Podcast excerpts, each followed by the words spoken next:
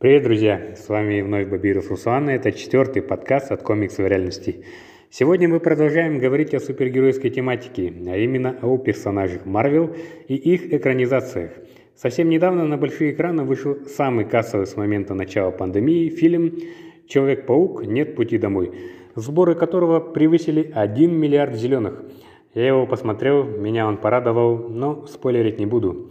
С этим легко справляется ТикТок. Лично я сейчас в ожидании нового фильма о талантливом волшебнике докторе Стивене Стрэнджи «Доктор Стрэндж.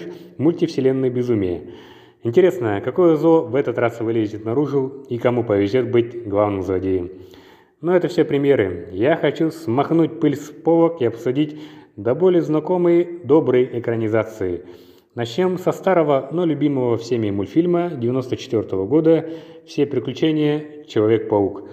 Здесь сюжет прост и понятен. Студент Питер Паркер живет спокойной жизнью, пока его не кусает необычный паук. Парень получает невероятные паучьи способности, о которых мечтал бы, наверное, любой мальчик. Пит решает стать супергероем и скрывать свою личность за маской. Его ждут опасные приключения и встречи с легендарными героями и злодеями, такими как Ящер, Доктор Осьминог, Сорви Голова, Зеленый Гоблин и многими другими. Кто не смотрел, посмотрите и не пожалеете, а кто уже смотрел, самое время поностальгировать. Кстати, в мультфильме есть и вампир Морбиус. А мы продолжаем. Перенесемся с 90-х годов в 2010-е и поговорим об одной еще экранизации по мотивам комиксов. Супергеройской команде «Мстителей. Величайшие герои Земли».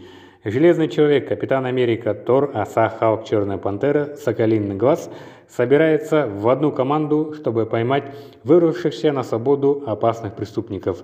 Ребятам предстоит пройти много испытаний, встретить коллег по цеху и нажить кучу врагов. Экшончик, драки и непредсказуемый сюжет в мультфильме «Мстители. Величайшие герои Земли» вам гарантированы. Ну и напоследок я расскажу о мире, в котором генетика шагает полным ходом.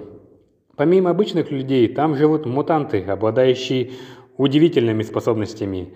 Одни из них считают, что планета принадлежит им, другие хотят жить мирно среди людей и категорически против войны.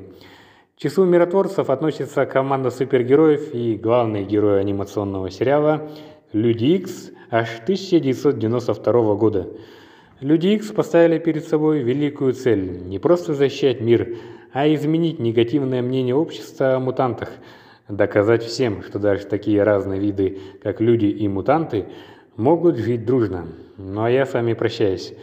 Слушайте наши подкасты, подписывайтесь на наши социальные сети и сайты. Впереди только интересное. Всем пока!